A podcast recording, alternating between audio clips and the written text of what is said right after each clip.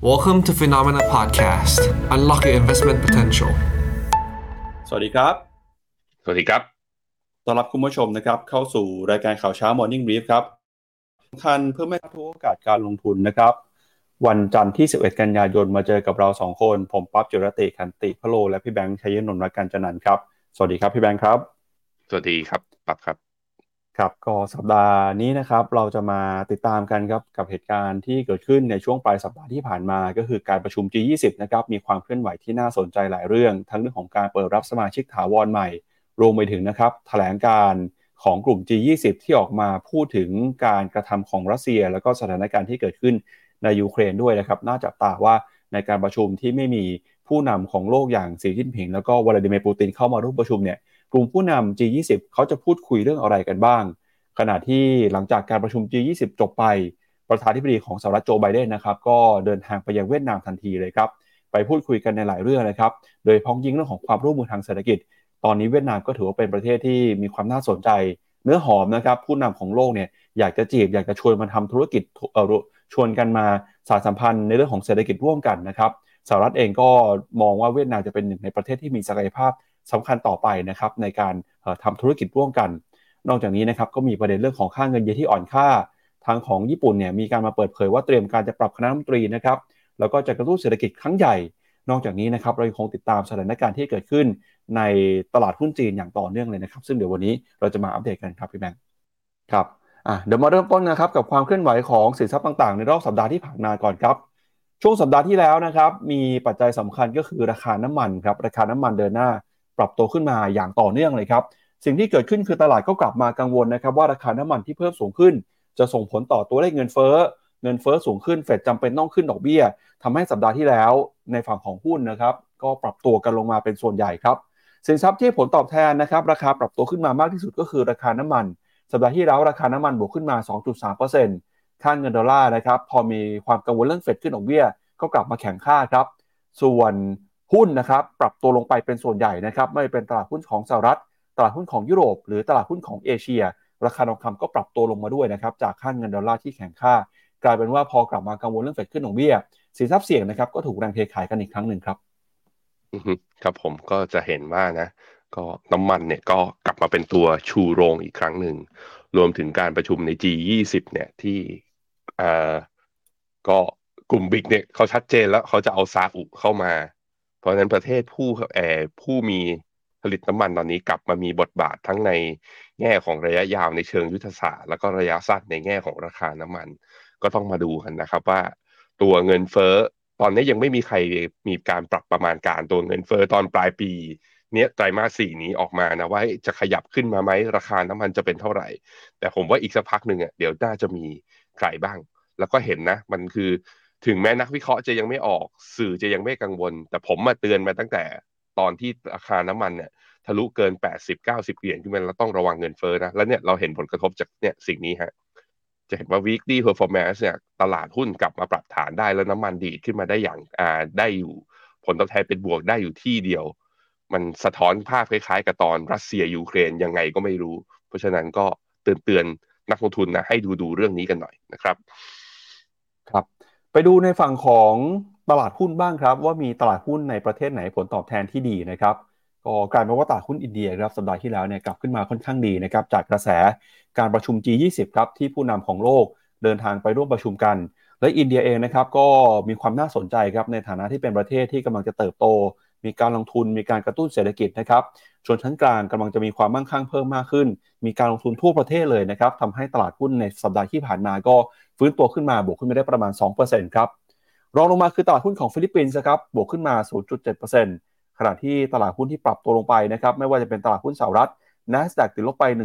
1.9% S&P 500 ติดลบไป 1.3%ส่วนดาวโจนส์ก็ย่อลงไป 0.7%หุ้นยุโรปนะครับยูโรซ็อก600 ติดลบไป 0.8% แล้วก็เอเชียนะครับ MSCI Asia X Japan ติดลบไปประมาณ 0.9%นะครับโดยพ้องยิ่งหุ้นจีนยังลงต่อ สัปดาห์ที่แล้วลงไปประมาณ 1.4%นะครับ อันนี้ก็เป็นความเคลื่อนไหวที่เกิดขึ้นนะครับจากความกังวลเรื่องของการขึ้นดอกเบี้ยจากธนาคารกลางสหรัฐครับ อืมครับผมก็อินเดียนะค่อยๆเรื่อยๆมาเรียงๆผมคิดว่ามุมหนึ่งก็คือเซนติเมนต์เรื่องการประชุม G20 เนี่ย ที่ตลาดคาดหวังนะว่าจะเห็นแล้วจะรอ investment หรือว่างดนักเงินจากนักลงทุนเนี่ยเข้าไปที่อินเดียเพิ่มเติมได้ด้วยเนี่ยก็ทำให้ตลาดมีการปรับตัวขึ้นมาในสัปดาห์ที่ผ่านมา และซึ่งสุดสัปดาห์ที่ผ่านมาเสาร์อาทิตย์เนี่ยก็ผ่านไปได้ด้วยดี เมื่อผ่านไปได้ด้วยดี ผมคิดว่าตัวในแง่ของ technical analysis ก็หุ้นอินเดียก็กลับมาอยู่ในแดนที่ค่อนข้างฟื้นได้ระยะแต่ระยะสั้นเนี่ยภาพค่อนข้างสวยทีเดียว ก็น่าจะมีโอกาสไปต่อ นะครับคราวนี้ต้องมาดูครับหุ้นอย่างตัวที่ performance ดีๆ มากที่สุดในตลาดในช่วงตั้งแต่นับตั้งแต่ต้นปีนะอย่าง NASDAQ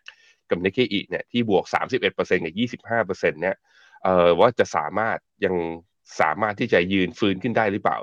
ซึ่ง Nikkei 225 ตอนนี้ก็พยายามนะ ที่จะเด้ง rebound ขึ้นมา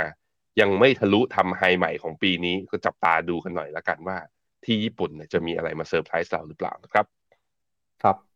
ไปดูต่อครับที่รายกลุ่มราย sector ของสหรัฐบ้างนะครับ สัปดาห์ที่แล้วครับ ตลาดหุ้นสหรัฐส่วนใหญ่เนี่ยปรับตัวลงไป แต่จะเห็นว่ามีอยู่ 1 2 กลุ่มนะครับที่ยังคงยืนได้ มีกลุ่ม Utilities ครับกลุ่มโครงสร้างพื้นฐานเนี่ยปรับตัวบวกขึ้นมาได้ประมาณ 0.9%นะครับที่เหลือส่วนใหญ่จะติดลบครับไม่ว่าเป็นกลุ่มอุตสาหกรรม กลุ่ม Materials กลุ่ม IT Healthcare Real Estate นะครับแล้วก็กลุ่มสถาบันการเงินครับถ้าไปดูภาพแผนที่หุ้นกันนะครับเราก็จะเห็นว่าในสัปดาห์ที่ผ่านมาครับ ดัชนีตลาดหุ้นสหรัฐนะครับที่มีความเคลื่อนไหว การปรับตัวติดลบเนี่ยก็ส่วนใหญ่อยู่ในหุ้นกลุ่มเทคนะครับไม่ว่าเป็นหุ้นของ Apple สัปดาห์ที่แล้วติดลบไป5เกือบ6%ครับจากกระแสข่าวที่จีนจะแบน Apple นะครับแล้วก็มี Nvidia ติดลบไป 8%มีหุ้นของ Tesla ครับติดลบไป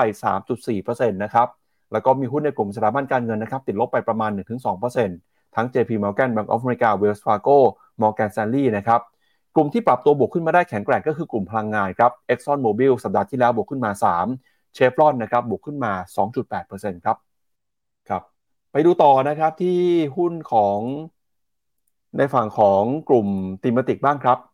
Cyber Securities ครับติดลบไป 0.9%นะครับกลุ่ม Healthcare ติดลบไป 1.3 Global Cloud ลบไป 2.2 ฮะแล้วก็ที่ปรับลงมาแรงๆเนี่ยก็คือ Semiconductor นะครับติดลบไปถึง 3.5%เลยครับ อืมครับผม ก็ซิวิคเตอร์เนี่ยก็กลุ่มอย่างพวก NVIDIA AMD Intel เนี่ยก็มีการปรับฐานในช่วงสัปดาห์ที่ผ่านมานะฮะตัวบล็อกเชนเนี่ยโหบวกตั้งแต่ต้นปีไปร้อยยี่สี่เปอร์เซ็นต์เอ่อผมดูข่าวเช้านี้แล้วกลุ่มบล็อกเชนต้องระวังหน่อยนะ ล่าสุดเนี่ย FTX ที่มีปัญหาก่อนหน้านี้ไปเนี่ยอ่าเขาประกาศออกมาแล้วว่าอาจจะมีบังคับขายตัว คริปโทเคอร์เรนซีในหลาย ๆ สกุลด้วยกันออกมาเพื่อที่จะเอาไปชำระคืนกับผู้ถือผู้ลงทุน ซึ่งก็มีจำนวนไม่น้อยทีเดียว เพราะฉะนั้นก็ตลาดคริปโตเองเนี่ยที่ยังไปไหนไม่ได้ผมคิดว่าส่วนหนึ่งคือตลาดอาจจะเห็นเรื่องนี้แหละว่า เดี๋ยวจะมีแรงขายออกมา ซึ่งล่าสุดตัวราคาบิตคอยเนี่ยข้อดีคือยังไม่หลุดต่ำกว่า 25,000 ลงมา แต่ว่าไอตอนที่ดีกลับขึ้นไปพยายามจะทะลุ 28,000 ไป เมื่อตอนปลายเดือนสิงหาที่ผ่านมา ก็ยังไม่สามารถที่จะไปได้จริงนะก็ร่วงลงมา ทั้งๆทที่แหนทางศาลศาลก็มีการบอกแล้วว่าอะไรนะ ตัวเกรสเกลเนี่ยที่จะยื่นขอไฟลิ่งตัวบิตคอยเนี่ยคือ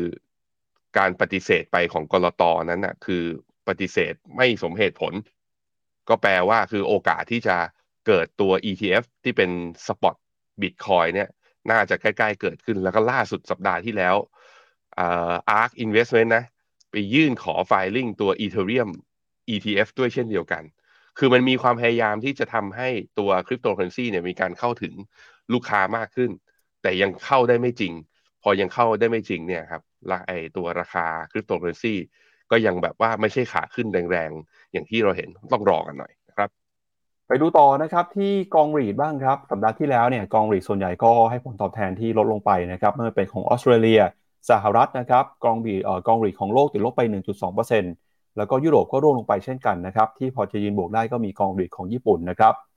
แล้วก็ไปดูต่อกับค่าเงินครับสัปดาห์ที่แล้วค่าเงินดอลลาร์แข็งค่านะครับแต่เงินบาทเนี่ยอ่อนค่ามาอย่างรุนแรงเลยครับประมาณ 1.6%เอ่ออาจจะไม่ได้รุนแรงแต่ก็ถือเป็นการอ่อนค่ามาอย่างรวดเร็วนะครับ ค่าเงินเยนของญี่ปุ่นอ่อนค่าไปอีก 1.1%เงินหยวนครับติดลบไป 1%เงินปอนเงินสวิตฟังเงินยูโรนะครับส่วนใหญ่ก็อ่อนค่ากันลงมาทั้งสิ้นเลยทำให้ตอนนี้นะครับปีนี้ดอลลาร์กลับมายืนแข็งค่าเป็นบวกนะครับตั้งแต่ต้นปีจนถึงปัจจุบันดอลลาร์นะครับแข่งค่าขึ้นมาประมาณ 1.5%ส่วนเงินบาทเนี่ยกลับมาเป็นอ่อนค่านะครับอ่อนค่าไปประมาณ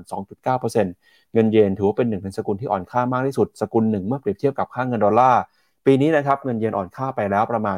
11.3%ครับ ครับผม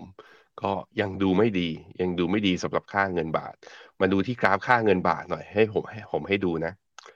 เมื่อวันศุกร์เนี้ยดีดขึ้นไป วันพฤหัสดีดขึ้นไปเนี่ยทำจุดสูงสุดคือสามสิบห้าจุดหกห้าซึ่งตรงจุดบริเวณสามจุดห้าจุดหกห้าเนี่ย เป็นทดสอบไฮเดิมของเมื่อตอนอ่าปลายเดือนมิถุนาคือกำลังจะทะลุแล้วทำนิวไฮของปีสองพันยี่สิบสามนั่นแหละคือถ้าทะลุขึ้นไปได้แล้วบาทมีโอกาสอ่อนต่อเนี่ย มันจะส่งผลกระทบมาถึงเซนติเมนต์ว่านักลงทุนต่างชาติไม่เอาเรา แล้วหุ้นไทยอาจจะไม่ได้มี election rally ก็ได้ ซึ่งมาดูตลาดหุ้นไทยเนี่ยอย่างที่เห็นไปนะก็คือว่ามันลงมาอย่างต่อเนื่อง แรงซื้อก็ยังไม่ค่อยมีนั้นความหวังเรื่องหุ้นไทยก็อาจจะต้องเบาลงไปหน่อยสักระยะหนึ่ง จนกว่าจะเห็นนี่แหละครับ ค่าเงินบาทกลับมาแข็งค่าได้นะครับ จากทิศทางค่าเงินไปแล้วครับ ไปดูต่อนะครับ กับผลตอบแทนของพันธบัตรรัฐบาลบ้างครับ สัปดาห์ที่แล้วนะครับพอมีกระแสเรื่องของการปรับเดินหน้าขึ้นอัตราดอกเบี้ยนโยบายกันอีกครั้งหนึ่งส่งผลทาให้บอลยูนะครับของสหรัฐอายุ 2 ปีกับ 10 ปี เดินหน้าปรับตัวเพิ่มสูงขึ้นนะครับสัปดาห์ที่แล้ว bond yield อายุ 2 ปีปรับตัวขึ้นมา 11.2%ส่วน bond yield อายุ 10 ปี ปรับตัวขึ้นมา 8.5%เอ่อ8.5 basis point นะครับแล้วก็ bond yield สหรัฐอายุ 2 ปี ปรับขึ้นมา 11.2 basis point ครับก็ถือว่าเป็นสินทรัพย์ที่ตอบรับนะครับกับกระแสการคาดการณ์เรื่องการเดินหน้าขึ้นดอกเบี้ยครับ อืมครับผมผมให้ดูนี่ฮะ bond yield สิบปีที่ให้ดูเนี่ย คือมันมาพร้อมกับความกังวลพี่ปั๊บเริ่มมีบาง House View เนี่ย call ไปทาง hedge fund แล้ว อย่างที่เรารู้กันว่ายอด short ใน US Treasury ตอนเนี้ย มากที่สุดครั้งหนึ่งในประวัติศาสตร์เลย โดยที่เจ้าพ่อที่ช็อต US Treasury อยู่ตอนนี้ เท่าที่เรารู้ข้อมูลนะ ก็คือคุณบิลแอคแมน ตอนนี้เริ่มมี fund house บางที่แล้วก็นักวิเคราะห์บางที่เนี่ยเริ่ม call แล้วว่า bond yield อาจจะดีดขึ้นไป โดยเขาบอกว่า bond yield สองไอตัวสิบปีเนี่ยตอนนี้อยู่ที่สี่จุดสองเก้านะ อาจจะขึ้นไปแถวๆนี้พี่ปั๊บแถวสี่จุดห้าถึงสี่จุดเจ็ดซึ่งถ้าขึ้นมาสี่จุดห้าจริงนะต้องย้อนกลับไป bond yield สิบปีที่สี่จุดห้าเปอร์เซ็นต์เนี่ยคือจะเป็นระดับสูงสุดนับตั้งแต่ย้อนกลับไปคือปีสองพันแปดเลย โอ้ ก็ต้องมาดูฮะเพราะตอนนี้ bond yield สองปีก็ดีดกลับมาอยู่ที่ห้าเปอร์เซ็นอีกรอบหนึ่งแล้ว คือถ้าเฟดคือถ้าตลาดจะไปเชื่อว่าเฟดจะไม่ขึ้นดอกเบี้ยแล้ว แล้ว bond yield มันจะค้างอยู่ตรงนี้ได้ยังไง มันเลยเป็นที่มาที่ว่าหลายคนยังกังวลอยู่ เพราะนั้นสองสามวันนี้จับตาดูกันให้ละเอียดเลยครับว่า bond yield เนี่ยจะอยู่ที่ตรงไหน โดยเฉพาะเนี่ยเดี๋ยวจะมีการประชุมอ่า FOMC วันที่ 20 กันยานี้ ต้องฟังครับถ้อยแถลงของคุณโจมพอเวลมีมุมมองอย่างไรต่อเงินเฟ้อ ในขณะที่ราคาน้ำมันดีขึ้นมาอีกครั้งแบบนี้นะครับ ก็จากตัวเลขนะครับ ในฝั่งของตลาดตราสารหนี้ไปแล้วครับ ก็ก่อนเข้าไปดูในประเด็นข่าวของเรานะครับ วันนี้เนี่ยในเพจ The Opportunity ครับเราจะมีรายการใหม่เปิดตัวมาครับพี่แบงค์รายการนี้เนี่ยจะเป็นรายการที่ตอบรับข้อเรียกร้องของนักลงทุนนะครับ อยากเห็นเราไปพูดคุยกันกับ ผู้บริหารของบริษัทจดทะเบียนมากขึ้นนะครับ วันนี้ก็มาแล้วครับรายการใหม่นะครับผมเนี่ยจะพาคุณผู้ชมฮะพานักทุนไปคุยกันกับผู้บริหารของบริษัทจดทะเบียนที่อยู่ในตลาดหุ้นไทย ถึงมุมมองในการทำธุรกิจนะครับแนวโน้มโอกาสการลงทุนในอนาคต จะเป็นอย่างไรนะครับ รายการนี้ชื่อว่ารายการเดี๋ยว Opportunity Talk ครับชวนคุณผู้ชมเข้าไปดูได้ในช่องทางของ Facebook แล้วก็ YouTube ของเดี๋ยว Opportunity นะครับเดี๋ยวเรามาดูตัวอย่างกันหน่อยครับ ลินิกความงามก็เหมือนเปิดง่ายใครก็เปิดได้ เกิดเยอะก็ตายเยอะ รายได้เติบโตคือการขยายสาขากว่าจะถึงจุดคุ้มทุนนี่ใช้เวลานานไหมครับ ไม่เกินปีหนึ่งครับโอ้ไวมากนะครับทำไมมันถึงคืนทุนได้เร็วขนาดนั้นผลประกอบการครึ่งปีแรกนะครับเกินกว่าที่เราคาดหวังไว้ทำตัวให้เหนือกว่าคู่แข่งยังไงครับเรื่องราคามีผลต่อการตัดสินใจของลูกค้าไหมครับคือหน้าเรามีหน้าเดียวฉะนั้นเนี่ยราคาอย่างเดียวมันอาจจะไม่ได้ลูกค้ากลุ่มนั้นจะไม่ใช่ลูกค้าของคลินิกครับแพทย์ที่จะได้เยอะกว่านี้ครับแทบไม่มีน้อยมาก gold standard คุณบินไปประเทศไหนในโลกอเมริกายุโรปก็ไม่เจอดีอยู่ในแล้ว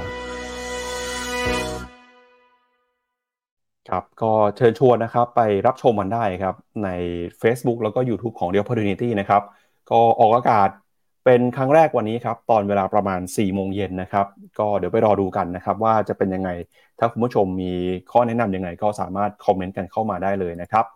เอาละครับงั้นเดี๋ยวเรามาดูกันนะครับ ที่ประเด็นใหญ่เรื่องแรกของเราในวันนี้ครับก็คือเรื่องของการประชุม G20 นะครับที่ปิดฉากไปแล้วครับ โดยการประชุมครั้งนี้เนี่ยก็เป็นการประชุมที่ ผู้นำนะครับบุคคลสำคัญของทั่วโลกครับเดินทางเข้ามาร่วมประชุมกัน โดยการประชุมสุดยอดผู้นำ G20 นะครับก็ปิดฉากลงไปในวันอาทิตย์ที่ผ่านมาที่กรุงนิวเดลีของอินเดียนะครับโดยอินเดียเนี่ยก็ได้มีการส่งไม้ต่อให้กับบราซิลครับขณะที่สหรัฐนะครับแล้วก็รัสเซียต่างยกย่องคำแถลงการร่วมกัน ที่ไม่ได้มีการประนามรัฐบาลของรัสเซียในการก่อสงครามกับยูเครน แต่ก็เรียกร้องนะครับให้สมาชิกหลีกเลี่ยงการใช้กำลังซึ่งกันและกัน แม้ว่า จะมีการถแถลงร่วมออกมานะครับ แต่สมาชิกของกลุ่ม G20 ก็ยังคงมีความเห็นที่แตกต่าง เกี่ยวกับกรณีของสงครามระหว่างรัสเซียกับยูเครน โดยชาติตอนตกก็พยายามจะผลักดัน ให้มีการประนามรัสเซียอย่างเข้มข้น ขณะที่ชาติอื่นๆนะครับก็เรียกร้องให้มาเบนเข็มความสนใจไปยังที่ประเด็นเศรษฐกิจมากกว่านะครับ ซึ่งในคำแถลงการร่วมเนี่ยก็ว่าด้วยประเด็นของยูเครนนะครับระบุว่าทุกประเทศต้องการหลีกเลี่ยงการคุกคามหรือว่าการใช้กำลังในการควบรวมดินแดนเหนือที่ปไตยของประเทศอื่น แล้วก็เรียกร้องให้หาทางออกของความขัดแย้ง โดยสันติวิธีแล้วก็ใช้การทูตในการเจรจากัน อย่างไรก็ดีนะครับในกลุ่ม G20 ก็ยอมรับว่าประเทศสมาชิกยังคงมีมุมมองที่แตกต่างกัน เกี่ยวกับสถานการณ์ในยูเครนครับโดยรัฐมนตรีต่างประเทศของรัสเซียนะครับระบุว่าเวที G20 ถือว่าเป็นความสำเร็จของอินเดียเช่นกันนะครับเช่นเดียวกับกลุ่ม global south หรือว่ากลุ่มประเทศในลาตินอเมริกาแอฟริกา แล้วก็เอเชีย รวมไปถึงบราซิลอินเดียด้วยนะครับ โดยที่ปรึกษาด้านความมั่นคงของทำเนียบขาว คุณเจคซัลลิแวนครับกล่าวกับผู้สื่อข่าวนะครับบอกกลุ่ม G20 ยังคงยืนหยัดในหลักการที่ประเทศต่างๆ จะไม่สามารถใช้กำลังเพื่อแสวงหาการผนวกควบรวมดินแดนหรือว่าละเมิดอธิปไตยของประเทศอื่น ในดินแดนของประเทศอื่นได้นะครับ ส่วนฝั่งเยอรมนีและก็อังกฤษครับยกย่องคำแถลงการร่วมกันในครั้งนี้นะครับ แต่ก็กล่าวว่าสำหรับยูเครนนะครับก็ยังคงต้องจับตาดูสถานการณ์นะครับ เพื่อไม่ให้มีอะไรที่ยืดเยื้อหรือว่าสร้างความรุนแรงต่อไป แล้วก็ทางยูเครนออกมาพูดบอกว่าแถลงการครั้งนี้เนี่ยกับไม่มีอะไรที่น่าภูมิใจมากกว่านะครับ ขณะที่นายมนตรีของอินเดียคุณเรนทราโมดีนะครับในฐานะประชุมประชาภาพประชุม G20 เนี่ยก็ออกมาเรียกร้อง ให้มีการประชุมออนไลน์กันอีกครั้งหนึ่งในช่วงของเดือนพฤศจิกายน เพื่อติดตามความคืบหน้าของนโยบายต่างๆนะครับ นอกจากนี้นะครับก็ยังมีการพูดถึงนะครับ การตอบรับประเทศสมาชิกใหม่นะครับเข้ามาเป็นสมาชิกถาวรของกลุ่ม G20 ก็คือ สหภาพแอฟริกานะครับ โดยสหภาพแอฟริกาหรือว่าแอฟริกันยูเนียนเนี่ยเป็นประเทศเป็นกลุ่มประเทศที่มีสมาชิกกว่า 55 ประเทศนะครับ ตอนนี้ก็เข้ามาเป็นสมาชิกถาวรแล้ว เนื่องจากกลุ่มสหภาพแอฟริกาเนี่ยนะครับก็ถือว่ามีความสำคัญนะครับที่จะทำให้ขนาดของกลุ่ม G20 เนี่ยกำลังเติบโต แล้วก็มีขนาดมีมีมีอำนาจเนี่ยเท่ากับคล้ายๆ กับสหภาพยุโรปเลยทีเดียวนะครับ ซึ่งสหภาพแอฟริกาเนี่ยจะเข้ามาเสริมความแข็งแกร่งของประเทศในกลุ่มซีกโลกใต้ ซึ่งอินเดียก็พยายามมีบทบาทนำในเรื่องนี้นะครับ แล้วก็รวมไปถึงนะครับเป็นการรวบรวมความสำคัญของกลุ่มประเทศที่กำลังพัฒนาในฝั่งของแอฟริกาใต้เข้ามาอยู่ใน G20 ด้วยครับพี่แบงค์อืมครับผมก็เป็นการขยายตัวอำนาจนะเขาบอกว่าในแง่ของตัว GDP ของกลุ่มเนี่ย คงจะไม่ได้เยอะขึ้นขนาดนั้น เพราะว่ากลุ่มประเทศทางฝั่งสหภาพแอฟริกาเนี่ยยังไม่มี แต่ว่าในแง่ของจำนวนประชากรและอัตราการเติบโตในอนาคตนะ อันนั้นก็คือเป็น potential เลย นะครับเป็น potential ผมคิดว่าจุดหนึ่งก็คือว่าที่ประชุมมีความพยายามนะหนึ่งในวาระนั้นก็คือจะหาทางว่าจะส่งสารแถลงการส่งสัญญาณไปยังรัสเซียต่อการลุกรานยูเครนเนี่ยยังไงบ้าง สุดท้ายคือ คือมันมีทั้งแบบว่า ประเทศที่อย่างแบบว่าต้องวิจารณ์อะเราต้องบอกว่าเห็นว่าเรื่องนี้มันเป็นเรื่องที่ไม่โอเค ไม่อย่างนั้นนะ ถ้าเราไม่ส่งสัญญาณที่ชัดเดี๋ยวใครก็รุกการใครได้ แต่ประเทศอีกฝั่งหนึ่งก็เฮ้ยมันเป็นปัญหาในบ้านของเขาหรือเปล่าเนี่ยพอออกไปไปมาสรุปออกมาก็เลยเลี่ยงวิพากษ์วิจารณ์ มันก็แสดงให้เห็นว่าอำนาจที่เป็นแบบว่าอำนาจอยู่ข้างหลังของทั้งฝั่งรัสเซียแล้วก็พันธมิตรของเขาเนี่ยก็ยังพอจะมีอยู่ ทุกคนก็ยังพอจะเกรงใจเขาอยู่บ้าง จึงไม่ได้ออกมาประนามใช้เวทีใหญ่อย่างนี้ในการประนามอะเราก็ต้องติดตามกันต่อไป ขณะที่อีกหนึ่งประเทศนะครับ ที่กำลังเข้ามามีบทบาทสำคัญบนเวทีเศรษฐกิจเวทีการเมืองโลก ก็คือเวียดนามครับ หลังจากที่ผู้นำสหรัฐนะครับ เดินทางจากอินเดียประชุมเสร็จสิ้นแล้วเนี่ยก็เดินทางไปยังเวียดนามเลยฮะในการเยือนเวียดนามครั้งนี้นะครับของคุณโจไบเดนครับก็ได้มีการพูดถึงนะครับ ชี้ว่าเวียดนามเนี่ยเออเป็นประเทศที่มีศักยภาพนะครับ แล้วก็สหรัฐกับเวียดนามเนี่ยเห็น โอกาสแห่งอนาคตอีกมากมายที่กำลังรออยู่นะครับ โดยหลังจากเสร็จสิ้นการประชุม G20 แล้วครับ ประธานาธิบดีโจไบเดนครับก็เดินทางไปเยือนกรุงฮานอยประเทศเวียดนามทันทีเลยนะครับในวันอาทิตย์ใช้เวลาอยู่เวียดนามประมาณ 1 วันครับ โดยระหว่างการเยือนเนี่ยคุณโจไบเดนก็ย้ำนะครับว่าสหรัฐและก็เวียดนาม จะเดินหน้ายกระดับความสัมพันธ์ สู่ความเป็นหุ้นส่วน ยุทธศาสตร์รอบด้าน หรือว่า comprehensive strategic partnership ซึ่งเป็นแผนงานที่ทำเนียบขาวระบุไว้นะครับว่า เป็นสิ่งที่ไม่เคยเกิดขึ้นมาก่อน และมีความสำคัญเป็นอย่างยิ่ง ที่จะช่วยผลักดันให้สหรัฐก้าวขึ้นมาอยู่ในจุดเดียวกับจีน ซึ่งมีสายสัมพันธ์ทางการทูตในระดับสูงมากกับเวียดนาม โดยการเยือนเวียดนามของผู้นำสหรัฐนะครับได้รับการต้อนรับอย่างสมเกียรติ จากพรรคคอมมิวนิสต์ที่จัดให้มีเจ้าหน้าที่ระดับสูงมาต้อนรับพร้อมๆกับกองทหารเกียรติยศนะครับ หลังจากนั้นเนี่ยประธานาธิบดีโจไบเดนก็เข้ามาร่วมประชุมกับสมาชิกของรัฐบาลเวียดนาม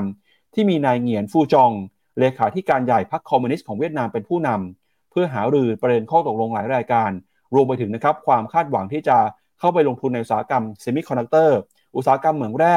หลังจากที่สหรัฐนะครับพยายามมาหลายเดือนที่ผลักดันการยกระดับความสัมพันธ์ของเวียดนาม โดยมองว่าเป็นฐานการผลิตนะครับที่มีศักยภาพสูง โดยจะมีส่วนสำคัญนะครับในยุทธศาสตร์ของประเทศ ในการสร้างความมั่นคงให้กับห่วงโซ่ประทาน พร้อมกับลดความเสี่ยงที่มาจากจีน ก่อนที่จะมีการถแถลงข่าวนะครับเรื่องของความสำเร็จในการประชุมเลขาธิการของเวียดนามนะครับออกมาระบุว่า ทั้งสองประเทศเนี่ยตัดสินใจออกแถลงการร่วมกันนะครับ เพื่อเป็นการยกระดับความสัมพันธ์ระหว่างเวียดนามกับสหรัฐ สู่ระดับการเป็นหุ้นส่วนยุทธศาสตร์รอบด้าน เพื่อสันติภาพความร่วมมือ แล้วก็การพัฒนาที่มั่นคงนะครับ ประธานาธิบโจไบเดนย้ำนะครับว่านี่คือช่วงเวลาประวัติศาสตร์ ที่สามารถพัฒนาความสัมพันธ์นะครับ ระหว่างเวียดนามกับสหรัฐ กว่าในรอบ 50 ปี จากช่วงที่มีความขัดแย้งนะครับ ไปสู่การปรับความสัมพันธ์กลับมาเป็นปกติ แล้วก็ตอนนี้นะครับจะยกระดับขึ้นมาเป็นหุ้นส่วนยุทธศาสตร์รอบด้านด้วย ประธานาธิบดีโจไบเดนก็ย้ำนะครับว่าเวียดนามเป็นประเทศที่มีศักยภาพ มีโอกาสอีกมากมายครับที่จะพัฒนาให้เติบโตมากขึ้นไปอีก โดยผู้อำนวยการนะครับของสภาความมั่นคงแห่งชาติของสหรัฐก็บอกว่า เวียดนามเนี่ยต้องการพัฒนาความสัมพันธ์ให้แข็งแกร่งมากขึ้นขณะเดียวกันนะครับเวียดนามเองก็มีความกังวลในหลายด้านเช่นเดียวกับสหรัฐ ทั้งเรื่องของเศรษฐกิจเรื่องของความมั่นคงในภูมิภาค รวมไปถึงประเด็นกับจีนด้วยนะครับ ซึ่งความพัฒนาความร่วมมือครั้งนี้เนี่ยถือว่าเป็นการพัฒนาความสัมพันธ์ครั้งใหญ่เลยนะครับแล้วก็เวียดนามเนี่ยก็จะกลายเป็นประเทศแห่งโอกาสที่จะเปิดโอกาสให้ชาวอเมริกันนะครับเข้าไปเดินหน้าลงทุน แล้วก็เป็นการขยายการเติบโตทางเศรษฐกิจระหว่างทั้งสองประเทศ ซึ่งเวียดนามเองตอนนี้ก็ถูกจับตามองนะครับว่าจะกลายเป็นประเทศที่กลับมามีความสำคัญในภูมิภาคเอเชียตะวันออกเฉียงใต้ครับปั๊บพาไปดูหน่อยครับ แล้วถ้าเวียดนามเนี่ยเป็นเรียกว่าเป็นยุทธศาสตร์นะ จริงของหลาย ๆ ประเทศที่จะไปตั้งโรงงานเนี่ยพี่ปั๊บพาไปดูหน่อยว่าแล้วอุตสาหกรรม sector ไหน หรือจุดเด่นจุดแข็งของภาคการส่งออกของเวียดนามเนี่ยเขาส่งออกสินค้าอะไรบ้างอะพี่ปั๊บครับ ก็สินค้าที่เวียดนามส่งออกไปยังสหรัฐนะครับในปี 2011 ที่ผ่านมานะครับ ก็ในสหรัฐเนี่ยนะครับก็มีอุปกรณ์พวก broadcasting equipment นะครับประมาณ 17%แล้วก็พวกอุปกรณ์เครื่องจักรการผลิตนะครับประมาณ 3.8%รองลงมาก็มีพวกเฟอร์นิเจอร์นะครับ มีรองเท้า เครื่องหนัง เครื่องนุ่งห่ม เครื่องแต่งกายนะครับ รวมไปถึงเซมิคอนดักเตอร์ด้วย เซมิคอนดักเตอร์มีสัดส่วนอยู่ที่ประมาณ 3%แล้วก็คอมพิวเตอร์มีสัดส่วนอยู่ที่ประมาณ 2.4%นะครับ ถ้าไปดู destination หรือว่าประเทศปลายทางในการส่งออกของเวียดนามเนี่ย ตอนนี้นะครับ สหรัฐครับ มีสัดส่วนอยู่ที่ประมาณ 27.9%สูงที่สุดนะครับในบรรดาประเทศคู่ค้า สูงกว่าจีนที่มีสัดส่วน 16.3%แล้วก็เกาหลีใต้ 6%ญี่ปุ่น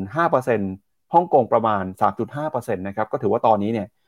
ความสำคัญระหว่างเวียดนามกับสหรัฐในเรื่องของการส่งออกการค้านะครับกำลังเดินหน้าปรับตัวเพิ่มสูงขึ้นมาเรื่อยๆ แล้วก็ตอนนี้อุตสาหกรรมนะครับที่เป็นเป้าหมายในการพัฒนาถัดไปก็คืออุตสาหกรรมเซมิคอนดักเตอร์ครับ อืมครับผมน่าสนใจนะ ผมไปดูเจอกราฟกราฟหนึ่งมา เขาบอกว่า export growth ก็คือว่าอัตราการเติบโตของภาคการส่งออก นับตั้งแต่ปี 2006 จนถึงล่าสุดเนี่ยอ่าปี 2021 ที่ผ่านมาที่มีการรวบรวม พี่ปั๊บขอไปดูหน้าหน่อยขัดหน้าถัดไปอีกหน้าหนึ่ง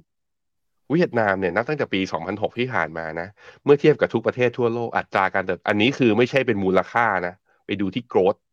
growth โอ้โหแซงหน้าทุกบริษัท เอ้ยไม่ใช่ทุกประเทศเลย เนี่ยมันเลยเป็นที่มาที่ว่าเวียดนามมันมันคืออนาคตจริง ๆ มันคือฐานการผลิตที่ใครๆเนี่ยก็อยากจะวุ่งมุ่งไป เพราะนั้นผู้นำสหรัฐเนี่ยเวลาบินมาเยือนทางฝั่งเอเชียทีไรนะเครื่องต้องไปลงจอดที่กรุงโฮจิมินห์ทุกทีก็เพื่ออะไรก็นี่แหละครับ สารความสัมพันธ์เอาไว้นะฮะอะไปดูหน้าต่อไป แต่เวียดนามเองก็ยังเจอความท้าทายหลายอย่าง อันนี้คือที่เห็นก็คืออัตราการเติบโตของภาคการส่งออกแบบ year on year จะเห็นว่ายังติดลบอยู่นะพี่ปั๊บติดลบสาเหตุเป็นเพราะอะไรเพราะว่า ประเทศคู่ค้าของจีนหลักๆเออของของเวียดนามหลักๆอีกประเทศหนึ่งก็คือจีน แล้วพอจีนยังมีปัญหาอยู่มันก็เลยกลายเป็นว่า คือส่งออกของเวียดนามเนี่ยก็เลยยังชะลอนะฮะแต่พอมาดูหุ้นฮะพอมาดูหุ้น ก็จะพบว่าตอนนี้ตัวตลาดหุ้นของตัวเวียดนามเองเนี่ย ก็ดีดปรับตัวขึ้นมานะ year to date performance เนี่ยเป็นหนึ่งในตลาดหุ้นที่ผลตอบแทนดีสุดใครมีหุ้นเวียดนามอยู่ก็แทบจะค้ำพอร์ตเลยแหละ ถ้ามีหุ้นต้องมีหุ้นเวียดนามกับหุ้นเทคอะ ถ้าไม่ใช่สองตัวนี้ก็จะเห็นว่าพอร์ตก็ยังเหนื่อยๆอยู่ แต่ว่าวิ่งขึ้นมาขนาดนี้ถามว่าน่าสนใจไหมกลับไปดูที่หน้าจอเมื่อกี้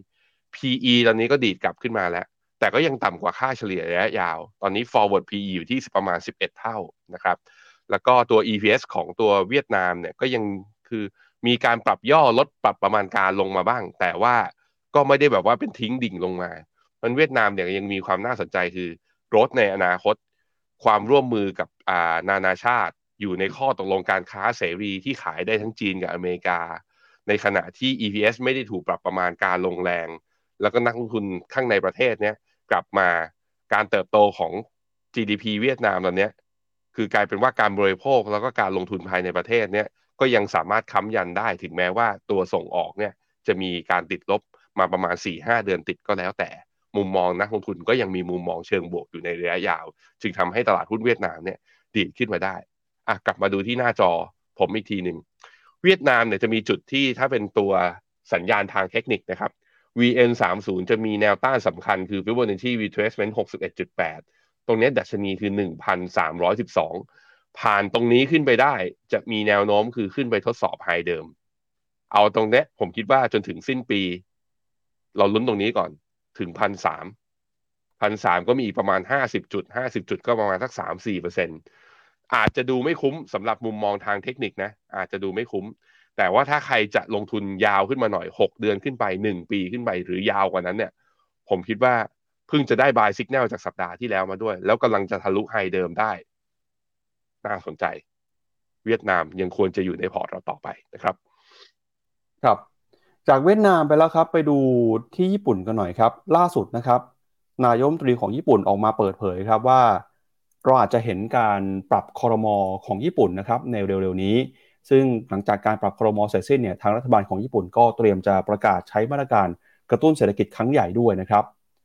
โดยนายมนตรีของญี่ปุ่นครับคุณฟูมิโอคิชิดะนะครับออกมาระบุว่าตอนนี้เขามีแผนในการปรับคอรมอโดยจะปรับคอรมออย่างเร็วที่สุด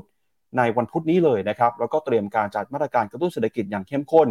เพื่อเป็นการฟื้นฟูเศรษฐกิจของญี่ปุ่นที่มีความเปราะบางอยู่นะครับ โดยผู้นำของญี่ปุ่นได้มีการเปิดเผยนะครับ บอกว่าแผนการปรับคอรมอเนี่ยจะเกิดขึ้นอย่างเร็วที่สุด วันที่ 13 กันยายนนี้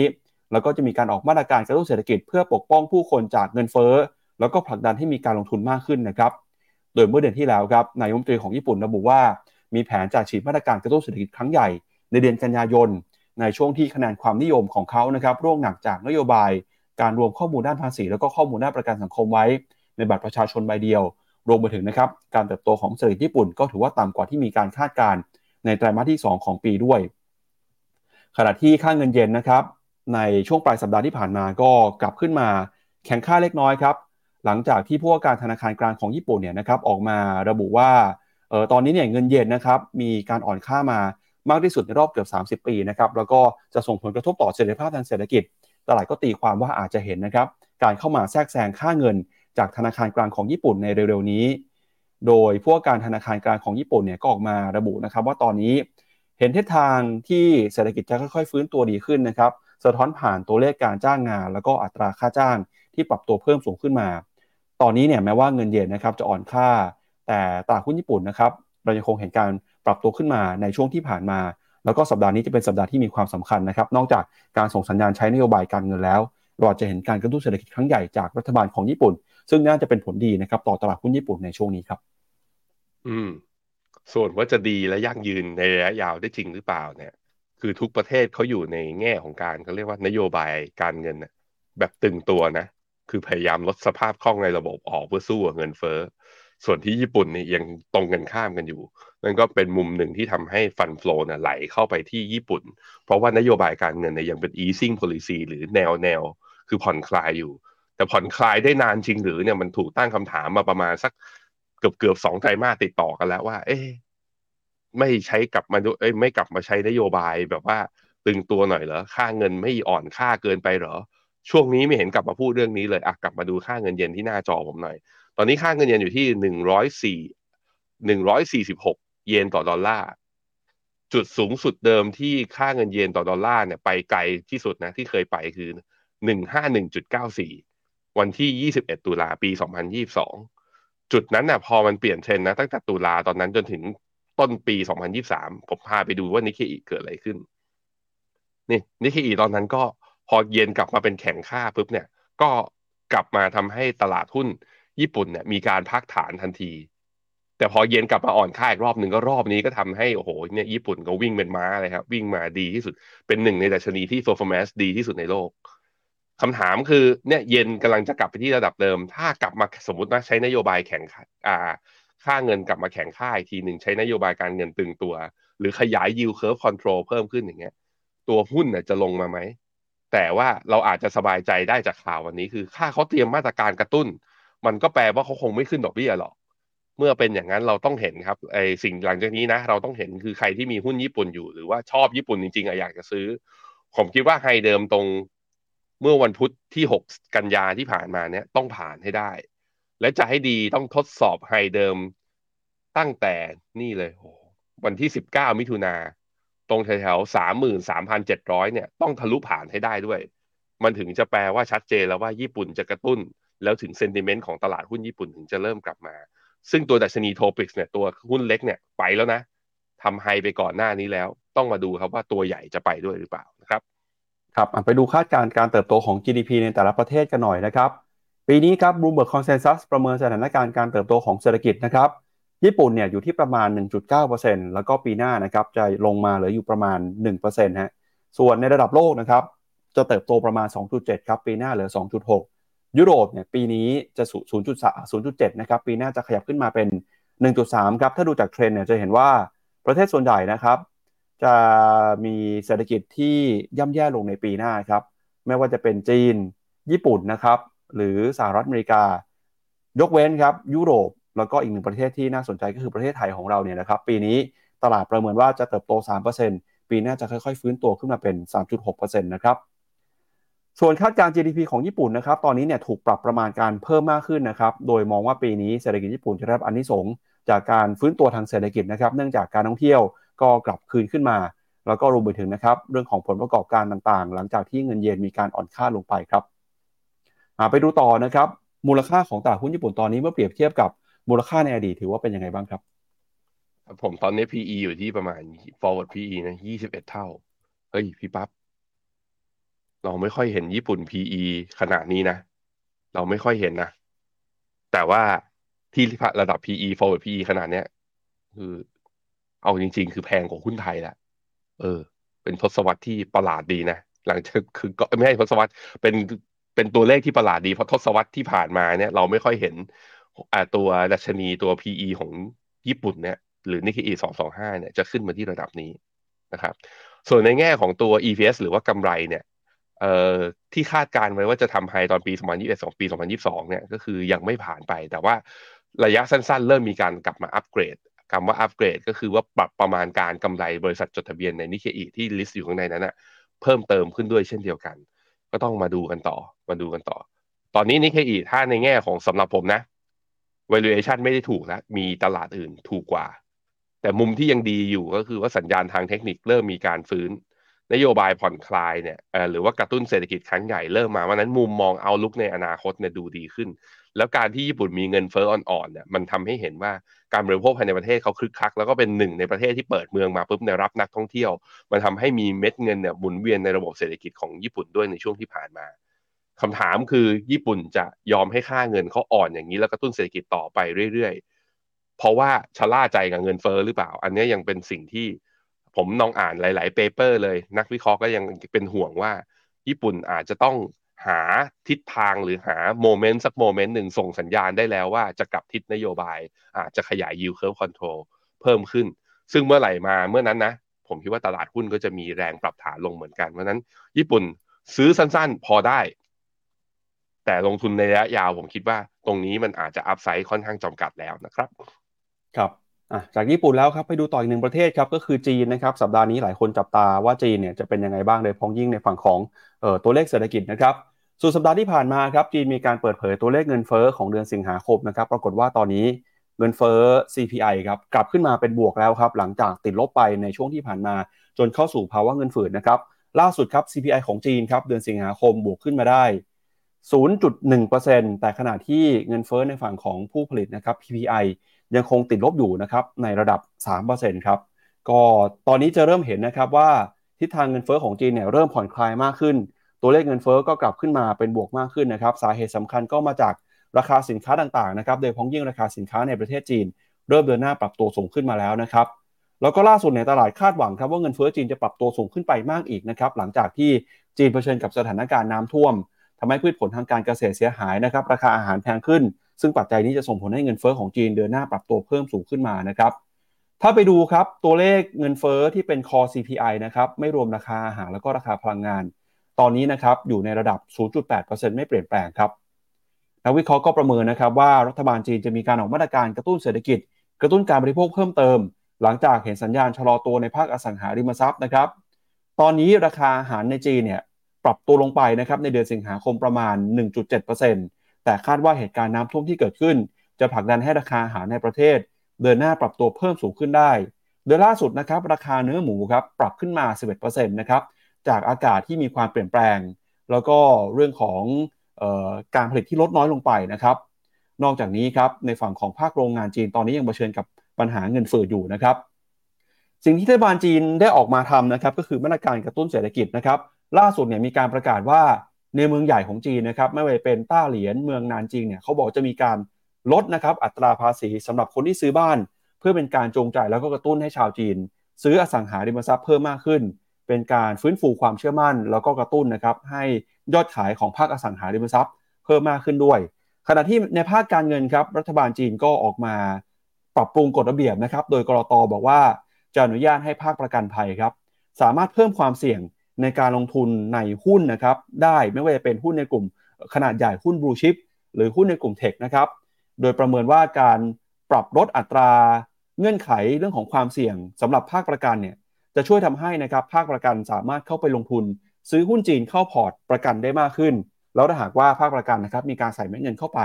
ก็จะทำให้ตลาดหุ้นจีนนะครับมีความคึกคักเพิ่มมากขึ้นไปอีกนะครับเราก็เห็นมาตรการของรัฐบาลจีน ออกมาประกาศอย่างต่อเนื่องเลยนะครับทั้งภาคอสังหา การบริโภค แล้วก็มาตรการกระตุ้นตลาดหุ้น แต่ก็ตามตลาดก็ยังคงมองว่ามาตรการเหล่านี้เนี่ยมันเป็นมาตรการทิบย่อย ไม่ใช่มาตรการใหญ่นะครับเพราะฉะนั้นอาจจะไม่เห็นการเปลี่ยนแปลงอย่างมีนัยสำคัญก็ได้ สิ่งที่ตลาดเข้ารอดูเราพูดกันมาตลอดนะครับก็คือบาซูก้าทางเศรษฐกิจที่จีนเองเนี่ยตอนนี้ก็มีข่าวว่าอาจจะไม่ได้เอาบาซูก้ามาใช้ เพราะว่าเห็นความจำเป็นนะครับเรื่องของเศรษฐกิจที่เติบโตอย่างก้าวกระโดด จะสำคัญน้อยกว่าการเติบโตอย่างมีเสถียรภาพแล้วก็มั่นคงนะครับโฟกัสของจีนอาจจะไปอยู่ที่คุณภาพมากกว่าตัวเลขการเติบโตที่เป็นตัวเลขใหญ่ๆเหมือนในช่วง 10-20 ปีที่ผ่านมาครับ อืมครับผมต้องมาลุ้นกันต่อว่าจะทำยังไงนะ แต่ว่าพอตัวเลขเงินเฟ้อตัว CPI เนี่ยขยับขึ้นมาก็มีความหวัง ว่าเฮ้ยมันอาจจะเป็นแค่เรื่องชั่วคราวหรือเปล่า แต่ว่ามันก็เนี่ยมันก็มองอีกมุมหนึ่งก็คือไอ้ที่มันขยับขึ้นมาเกินศูนย์นะพี่ปับ๊บ อันนี้มันก็แค่เรื่องชั่วคราวหรือเปล่าจริง ๆ คือจะกลับไปเป็นเงินฝืดหรือเปล่า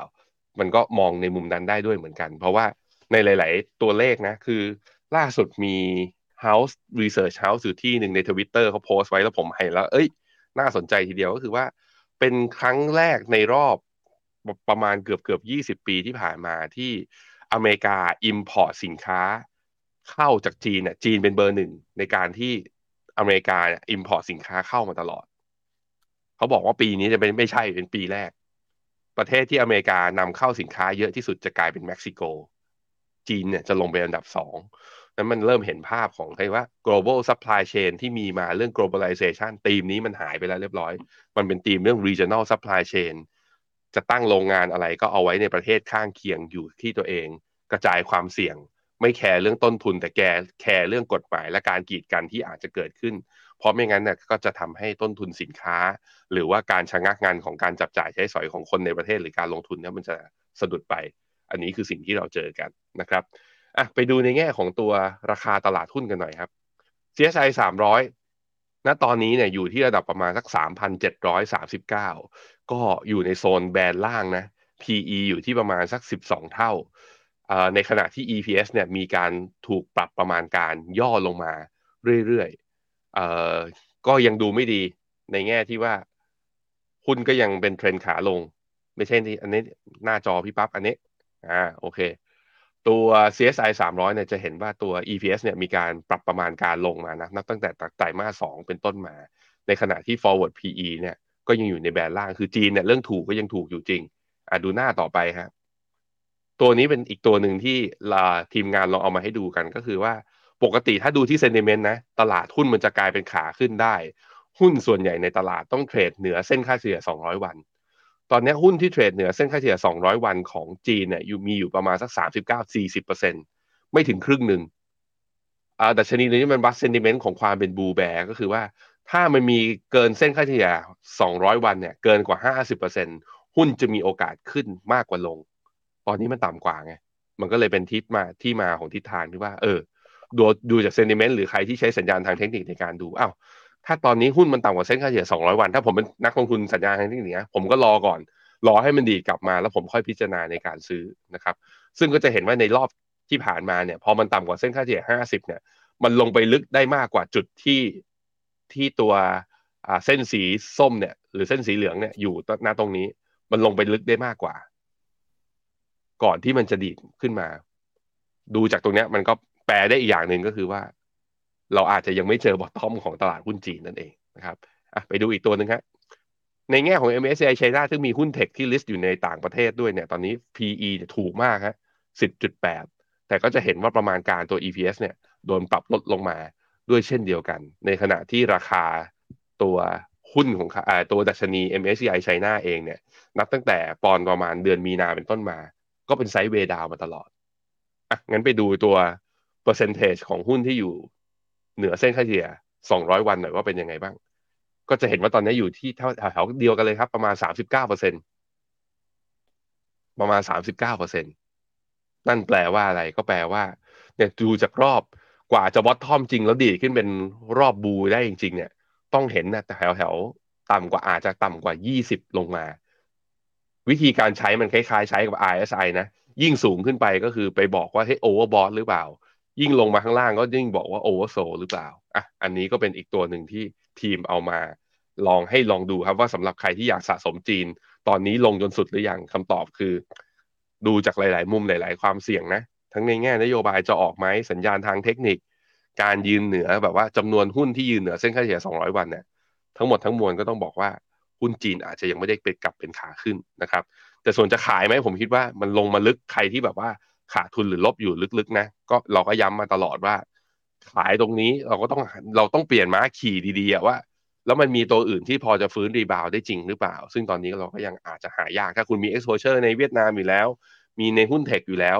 จีนก็อาจจะต้องรอต่อไปนะครับก็รอดูกันนะครับเช้านี้เปิดมาแล้วครับ ตลาดหุ้นของเอเชีย ญี่ปุ่นวันนี้ติดลบไป 0.17%ออสเตรเลียนิวซีแลนด์ยังติดลบไปอยู่นะครับส่วนหุ้นจีนวันนี้บวกขึ้นมาได้ประมาณ 0.3%ครับ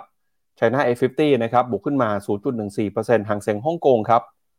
หางเซ็งฮ่องกงดูเหมือนว่าจะสวนทางกับชาวบ้านนะครับ วันนี้หางเซ็งฮ่องกงติดลบไป 1.24%เลยครับพี่แบงค์เเกิดอะไรขึ้นเดี๋ยวไปดูภาพสัญญาณเทคนิคหน่อยนะครับว่าฮ่องกงเป็นยังไงนะครับก็เกาหลีใต้บวกนะครับฮ่องกงเนี่ยดูเหมือนว่าจะลบแรงอยู่ตลาดเดียวเลยนะครับเดี๋ยวชวนนี้แบงค์ไปดูภาพตลาดหุ้นฮ่องกงหนะครับครับผมทั้งฮ่องกงทั้งเอชแชร์เลยครับหนึ่งลบหนึ่งจุดสองสำหรับหางเสงทั้งเอชแชร์เนี่ยลบอยู่หนึ่งจุดอ่าหนึ่งเปอร์เซ็น ลงมาจริง ๆ ก็คือสัญญาณตอนกลับดีดพยายามดีดกลับขึ้นไปเนี่ยแม้แต่เส้นค่าเฉลี่ยระยะสั้นนะห้าสิบวันทั้งสองตัวก็ไม่สามารถผ่านขึ้นมาได้ เพราะฉะนั้นมันก็เป็นแค่รีบาวระยะสั้น แล้วก็เนื่องจากว่าไอตอนเมื่อวันที่ยี่สิบเอ็ดสิงหาเนี่ยคือเป็นหลุดโลมันตั้งแต่ตอนนั้นแล้วภาพจึงภาพของตัวดัชนีหางเสงและหุ้นจีนมันเลยเสียทรงตั้งแต่ตอนนั้นนะครับนั้นผมคิดว่ายังอยู่ในกรอบของไซด์เวดาว ถ้าเอาแนวรับสั้นๆ ก็หางเสงเนี่ยก็จะอยู่แถวๆ หนึ่งหมื่นเจ็ดพันหกร้อยถ้าเอชแชร์ก็โหลงได้ลึกกว่าหน่อย อยู่ที่ประมาณหกพันสี่สิบแถวนั้น ในขณะที่ CSI สามร้อยเนี่ย ยังไม่เปิดนะเช้านี้ถ้าเปิดมาหลุดไอเนี้ยดาวเทรนระยะยาวก็ก็มีเสียวอะเพราะสองรอบที่ผ่านมาสามารถที่จะยังเลี้ยงตัวเองได้ รอบนี้จะเลี้ยงตัวเองได้หรือเปล่า หรือว่าจะหลุดลงไปอีกนะครับครับไปดูหน่อยครับพี่แบงค์สาเหตุสำคัญที่ทำให้ตลาดหุ้นฮ่องกงปรับตัวลงมาแรงวันนี้เนี่ยนะครับก็มีหุ้นอยู่ประมาณ 2ตัวครับ ตัวที่1คือหุ้นของ AA Group ครับ ติดลบไป 2.3%แล้วก็ตัวที่2คือ Alibaba ครับ ติดลบไป 3.14%เลยฮะอาลีบาบาเนี่ยก็มีข่าวนะครับการปรับตัวลงมาของตลาดหุ้น หลังจากที่เปิดเผยนะครับ ว่ามีการเปลี่ยนแปลงตัวผู้บริหารครับคุณแดเนียลจางเนี่ยที่เคยมีข่าวก่อนหน้านี้นะครับ ว่าจะเข้ามาดูแลธุรกิจคลาวเนี่ยตอนนี้ออกมาเอาบอกว่าจะออกจากการเป็นผู้บริหาร ดูแลธุรกิจคลาวแล้วนะครับทำให้ตอนนี้ตลาดก็กังวลกันกับการเปลี่ยนแปลงตัวผู้นำผู้บริหารของอาลีบาบาครับราคาหุ้นอาลีบาบาเช้านี้ ก็เลยปรับตัวลงมาค่อนข้างแรงนะครับตอบรับข่าวหลังจากที่คุณแดเนียลจางเพิ่งจะเข้ามารับตำแหน่งประมาณ 2 เดือนเท่านั้นเองนะครับครับไปดูหุ้นอาลีบาบาหน่อยครับถ้าที่นิวยอร์กก็วันพุธเฮ้ยโหวันพฤหัสลบไปสี่เปอร์เซ็นวันศุกร์บวกขึ้นมาได้นิดหน่อย บาบาเนี่ย มี list ที่ไหนอีกไหมพี่ปั๊บฮ่องกงครับเก้าเก้าแปดเก้าเก้าแปดแปดครับเก้าเก้าแปดแปดเช้านี้ลบสามเปอร์เซ็นนี่ ตามนี้ก็ถ้าดูจากกราฟก็ ยังเป็น flag pattern อยู่ฮะ flag ดูยังไงก็ดูอย่างนี้ฮะเนี่ย high ใหม่ไม่เท่ากับ high เดิม แต่ว่าตอนปรับฐานเนี่ย ก็ไม่ทำ low ใหม่ด้วย ยังอยู่ในกรอบ flag แบบนี้ กรอบ flag แปลว่าอะไร ก็แปลว่ารอสัญญาณครับทะลุทางไหน breakout ทางไหนก็ไปทางนั้น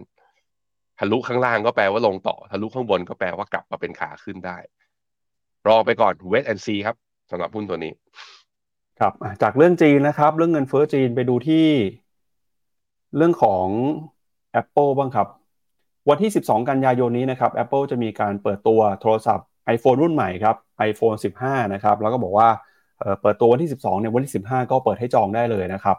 สิ่งที่ตลาดเฝ้ารออยู่ก็คือการเปลี่ยนแปลงครับไม่ว่าจะเป็นรูปแบบสเปคหน้าตานะครับก็ตอนนี้เนี่ยตลาดคาดการณ์ว่า iPhone รุ่นใหม่นะครับจะออกมา 4 รุ่นด้วยกัน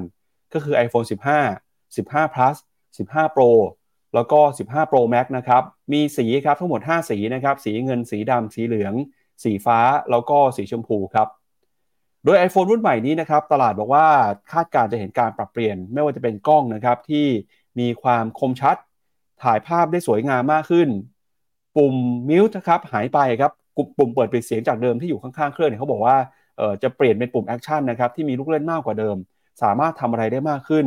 แล้วก็เปลี่ยนพอร์ตเป็น USB-C นะครับแล้วก็รวมไปถึง Dynamic Island ครับแถบแจ้งเตือนบนด้านบนเนี่ยนะครับจากเดิมที่มีเฉพาะรุ่น 14 Pro 14 Pro Max ตอนนี้บอกว่า iPhone 15 ก็จะมาใช้ Dynamic Island ได้กันทุกรุ่นเลยนะครับ นอกจากนี้จะมีการเปลี่ยนชิปนะครับ เป็นชิป A17 ที่แรงกว่าเดิมประมาณ 10-15%แล้วก็ประหยัดแบตมากขึ้นด้วยนะครับ ความจุครับสูงสุดถึง2เทราไบต์แล้วก็แน่นอนนะครับ อีกเรื่องนึงที่จะเปลี่ยนไปก็คือเรื่องของราคาครับ ตลาดประเมินนะครับว่า iPhone 15 เนี่ย รุ่นถูกสุดจะอยู่ที่ประมาณ 800 ดอลลาร์ครับ 799 ดอลลาร์หรือว่าประมาณ 32,000 บาท ส่วนรุ่นที่แพงที่สุดนะครับ 15 Pro Max คาดการณ์กันว่าจะราคาเริ่มต้นอยู่ที่ 1,199 ดอลลาร์ หรือว่าประมาณ 42,000 บาท โดยคาดว่ารุ่นที่แพงที่สุดนะครับก็คือ 15 Pro Max ความจุ2เทราไบต์เนี่ยราคาจะสูงถึง 75,000 บาทเลยทีเดียวครับพี่แบงก์ก็ใครที่จะซื้อ iPhone รุ่น 15 นะครับ เตรียมเงินกันไว้เลยฮะไม่ต่ำกว่าครึ่งแสนแน่นอนนะครับ ถ้าหากว่าจะเอารุ่นที่มีสเปคสูงๆนะครับ ซึ่งการเปิดตัวของ iPhone 15 เนี่ยก็มาพร้อมกับแรงกดดันที่เกิดขึ้นในจีนนะครับ หลังจากสัปดาห์ที่แล้วเรารายงานข่าวกันว่ารัฐบาลจีน ออกมาสั่งห้าม พนักงานลูกจ้างของรัฐบาลกลางนะครับใช้ iPhone ตอนนี้เนี่ยคำสั่งนี้เริ่มมีการครอบคลุมมากขึ้นนะครับไปยังรัฐบาลท้องถิ่น แล้วก็รัฐวิสาหกิจทั่วประเทศแล้วครับทำให้ราคาหุ้นของ Apple ในช่วงที่ผ่านมาปรับตัวลงมาอย่างรุนแรงนะครับในช่วง 2-3 วันที่ผ่านมาเนี่ยราคาติดลบไปเกินกว่า 6%เลยทีเดียว แล้วก็ตลาดจีนนะครับถือว่าเป็นตลาดที่มีความสำคัญที่สุดของ Apple เหมือนกันฮะเพราะว่ามีสัดส่วนเนี่ยคิดเป็นเกือบๆจะ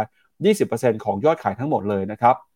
โดยตอนนี้ครับจีนก็จะใช้ความเข้มงวดมากขึ้น จะขยายคำสั่งนะครับเข้าไปควบคุมรัฐบาลท้องถิ่น แล้วก็รัฐวิสาหกิจด้วยนะครับ ถ้าหากว่าเกิดขึ้นจริงเนี่ยจะทาให้ Apple นะครับอาจจะได้ผลกระทบยอดขายจะลดลงไป แล้วก็ตอนนี้นะครับสิ่งที่รัฐบาลจีนทำก็คือพยายามจะผลักดัน ให้รัฐบาลแล้วก็เจ้าหน้าที่ท้องถิ่นครับใช้โทรศัพท์มือถือที่ผลิตในประเทศ ที่จับตากันก็คือหัวเว่ยนะครับล่าสุดเพิ่งจะมีการเปิดตัวโทรศัพท์รุ่นใหม่ ใช้เซมิคอนดักเตอร์ที่ผลิตในประเทศนะครับแล้วก็เป็นเทคโนโลยีขั้นสูงที่บอกว่าจะเข้ามาแข่งกับเทคโนโลยี 5G ของฝั่งตะวันตกได้อย่างสมน้ำสมเนื้อเลยทีเดียวครับ ในหัวเว่ยเนี่ยเจ็ดนาโนเมตรนะ แต่ว่าตอนนี้เทคโนโลยีล้ำๆเนี่ยมันลงไปต่ำกว่า 5 นาโนเมตรแล้วคือ จีนก็คือถือว่าพัฒนาได้ แต่ก็ยังตามอยู่ แต่ว่ามันตามแบบว่าก็อาจจะจ่อคอหอยนิดนึงอะไปดูราคา Apple ครับ ราคาหุ้นนะ ไม่ใช่ราคา iPhone อะราคาหุ้นเนี่ยก็จะเห็นว่าพอวันที่ทางการจีนมีการแถลงการออกมาว่าห้ามข้าราชการใช้เนี่ยก็มีการปรับตัวร่วงลงมา เมื่อวันพุธเนี่ยร่วงลงมาวันเดียวสามเปอร์เซ็นแล้ววันพฤหัสก็ร่วงต่อครับ ลบไปอีกสองจุดเก้าเปอร์เซ็นสองวันเนี่ยร่วงไปเกินเจ็ดเปอร์เซ็นตนะเกือบเกือบเจ็ดเปอร์เซ็นก่อนที่วันศุกร์เนี่ยจะดีขึ้นมาได้ประมาณสักศูนย์จุดสามห้าคำถามคือตรงเนี้ยรับได้หรือยัง เอ่อผมมองสองแนว ตรงนี้คือถ้าใครไม่มีเลยลงมาแบบนี้น่าซื้ออยู่แล้วแหละ แต่ว่าไอ้โลเดิมตรงของประมาณแถวๆหนึ่งร้อยเจ็ดสิบเหรียญต่อหุ้นเนี่ยตรงบอททอมของเมื่อวันที่สิบแปดสิงหาเนี่ยตรงนี้น่าสนใจ หรือตรงบริเวณหกสิบเอ็ดจุดแปดของขึ้นขาขึ้นเนี่ยผมรัดเป็นพิวร์นันชีไปให้คือร้อยหกสิบเก้าตีซะประมาณร้อยเจ็ดสิบเหรียญเนี่ย ตรงแถวเนี้ยถ้าไม่หลุดลงมาเนี่ยจะดีมากๆ มันแปลว่าขาขึ้นยังมีอยู่นะฮะ แต่ถามว่าแล้วจริงๆ แล้วมันลงมาได้ลึกกว่านี้ไหม ก็จะมีเส้นนี้ ผมลากเป็นตัวเทรนไว้ เป็นดาวเทรนนะ อุตสาห์เบรกหรือว่าทะลุขึ้นไปได้ ตั้งแต่ตอนต้นเดือนพฤษภาที่ผ่านมา อย่าลงมาแล้วหลุดลงมา หลุดลงมาตรงนี้เสียทรงเลยทันที นั้นดูจากระยะสั้นตรงนี้พอทยอยได้ แล้วก็ในอดีตที่ผ่านมา ผมลองไปดูแล้วพี่ปับ๊บมีข้อมูลที่น่าสนใจคือ หลังจากเปิดตัว iPhone รุ่นใหม่ในทุกๆ ปีนะ ราคาหุ้น Apple มักจะยังย่ออยู่ต่อ แต่สามารถที่จะขึ้นได้หลังจากนั้นอีกประมาณสักสองสามสัปดาห์เป็นต้นไป เพราะฉะนั้นรอบนี้อาจจะไม่ต้องรีบซื้อก็ได้ เปิดตัวมาปุ๊บ ตลาดอาจจะผิดหวัง นักวิจารณ์หรือนักวิเคราะห์อาจจะมองว่าโอ้เอาอีกแล้ว อันเทคโนโลยีไม่ยอมใส่เข้ามา ราคาอาจจะมีดิ่งลงอีกรอบหนึ่งรอบนั้นแหละ ค่อยเป็นจังหวะในการซื้อไม่ต้องรีบก็ได้นะครับ ครับไปดูคำถามคอมเมนต์คุณผู้ชมก่อนนะครับ ก่อนที่ไปดูข่าวในบ้านเรา วันนี้รัฐบาลของคุณเศรษฐานะครับ มีกำหนดการที่จะแถลงนโยบายต่อรัฐสภาครับ ก็ช่วงวันศุกร์ที่ผ่านมาในฝั่งของนักลงทุนทองคำน่าจะตื่นเต้นกันกับราคาที่ผันผวนของทองคำนะครับ ก็มีคุณผู้ชมถามเรื่องแนวโน้มราคาทองคำมาด้วยครับเดี๋ยวชวนที่แบงค์ไปดูหน่อยว่าเกิดอะไรขึ้นครับทำไมวันศุกร์ราคาทองคำถึงปรับตัวบวกขึ้นมานะครับ แม้ว่าจะมีข่าวว่าเฟดเตรียมจะขึ้นดอกเบี้ยก็ตามนะครับ อืมครับ ผมไปดูฮะวันศุกร์ฮะ ต้องบอกว่ามันแทบจะไม่ได้ดีอะพี่ปั๊บครับเอ่อเมื่อวันศุกร์เนี่ยดีดขึ้นมาเนี่ยเอ่อจุดสูงสุดคือหนึ่งร้อยเอ้ยหนึ่งพันเก้าร้อยยี่สิบเก้าแต่ราคาปิดจริง ๆ ก็คือหนึ่งพันเก้าร้อยสิบแปดคือบวกลบระหว่างวันประมาณสิบเหรียญยังผ่านไม่ได้แต่ว่าเช้าเนี้ยกลับขึ้นมานะบวกได้เล็กน้อย บวกขึ้นมาประมาณสี่เหรียญอยู่ที่หนึ่งพันเก้าร้อยยี่สองขึ้นมาเหนือยืนเหนือเส้นค่าเฉลี่ยสองร้อยวันที่หนึ่งพันเก้าร้อยยี่สิบอยู่ แต่ว่าการหนืนยืนเหนือเส้นค่าเฉลี่ย 20 วันครั้งนี้ก็ไม่ได้การันตีขาขึ้น เพราะนี่ไงมี downtrend line เนี่ยตรงนี้กดอยู่ทำให้ซึ่ง downtrend line มันพอดีกับประจวบเหมาะกับเส้นค่าเฉลี่ย 50 วัน ซึ่งตอนนี้เส้นค่าเฉลี่ย 50 วันนี้อยู่ที่ 1,932นั้นขึ้นมาตรงนี้ถ้าไม่ผ่านทองก็ยังเป็นขาลง อีกเหตุผลหนึ่งที่ทองอาจจะยังไม่เป็นขาขึ้นก็คือเรื่องนี้ครับดอลลาร์อินเด็กซ์เนี่ยที่ยังอยู่ในโซนของการแข่งค่ามาอย่างต่อเนื่อง ถึงได้แท่งแดงมาบ้างเนี่ยก็ลบอยู่นิดๆหน่อยๆ แล้วเสร็จแล้วสุดท้ายแล้วก็กลับไปแข่งค่าอยู่ดี ถ้าดอลลาร์ยังแข็งค่าอยู่ โลกไม่ได้มีปัญหาเรื่องสงครามไม่ได้มีอะไรจนกระทั่งนักลงทุนกลัวอยากถือเงินสด หรืออยากถืออะไรที่ปลอดภัย ถ้าเป็นอย่างนั้นเนี่ยผมคิดว่าทองก็อาจจะยังขึ้นไม่ได้รอก่อนนะครับสวัสดีทุกคนนะครับ คุณแวนดี้คุณกนกวรรณ คุณไอเลิฟเกนชิน คุณยาดา คุณแซมซ่า คุณแซมซ่า ผมเห็นคุณแซมซ่าใน Morning Wealth ที่ THE STANDARD ด้วย ผมเข้าไปฟังด้วยเหมือนกันตอนเช้านะฮะคุณเกรียงศักดิ์เขาบอกว่าวันเสาร์เห็นผมกับคุณปั๊บด้วยตัวเป็นๆยังไม่ตายใช่ครับนะก็วันเสาร์เรามีงาน FA Summit นะ ก็มีคนผู้ร่วมเข้างานเยอะนะพี่ปั๊บตอนแรกเราคิดว่าจะเปิดแค่เฉพาะชั้นหนึ่งที่สยามพิคเน่ปรากฏว่าต้องเปิดขึ้นไปถึงชั้นสองก็คือมีคนเข้ามาร่วมประมาณห้าร้อยกว่าคน ใครที่ไปร่วมงานลองส่งเสียงทักทายเข้ามาหน่อยนะฮะ มาร่วมเป็น FA นะ ในการวางแผนและให้คำปรึกษาทางด้านการลงทุนกับคนไทย ผมคิดว่าไอ้เทคโนโลยีก็ส่วนหนึ่ง แต่เรื่อง education กับ financial literacy เนี่ยยังต้องการคนที่เข้าไปอยู่ แล้วก็ให้กำลังใจในการลงทุนในระยะยาวกันต่อ มาร่วมเป็นส่วนหนึ่งกัน ใครไปงานทักทายกันเข้ามาได้นะครับ คุณจาวิสแหมกาวเลยก็บอกว่า โจไบเดนไปเยือนเวียดนามเนี่ยเอาแล้วเวียดนามจะ to the moon นะก็ว่ากันไปนะครับ คุณบอมก็บอกว่า BOJ แทรกแซงค่าเงินแล้วปะครับ เช้านี้เห็นเปิดกระโดดมาไกลเลยยังนะ เมื่อกี้อยู่จากการเคลื่อนไหวนะฮะ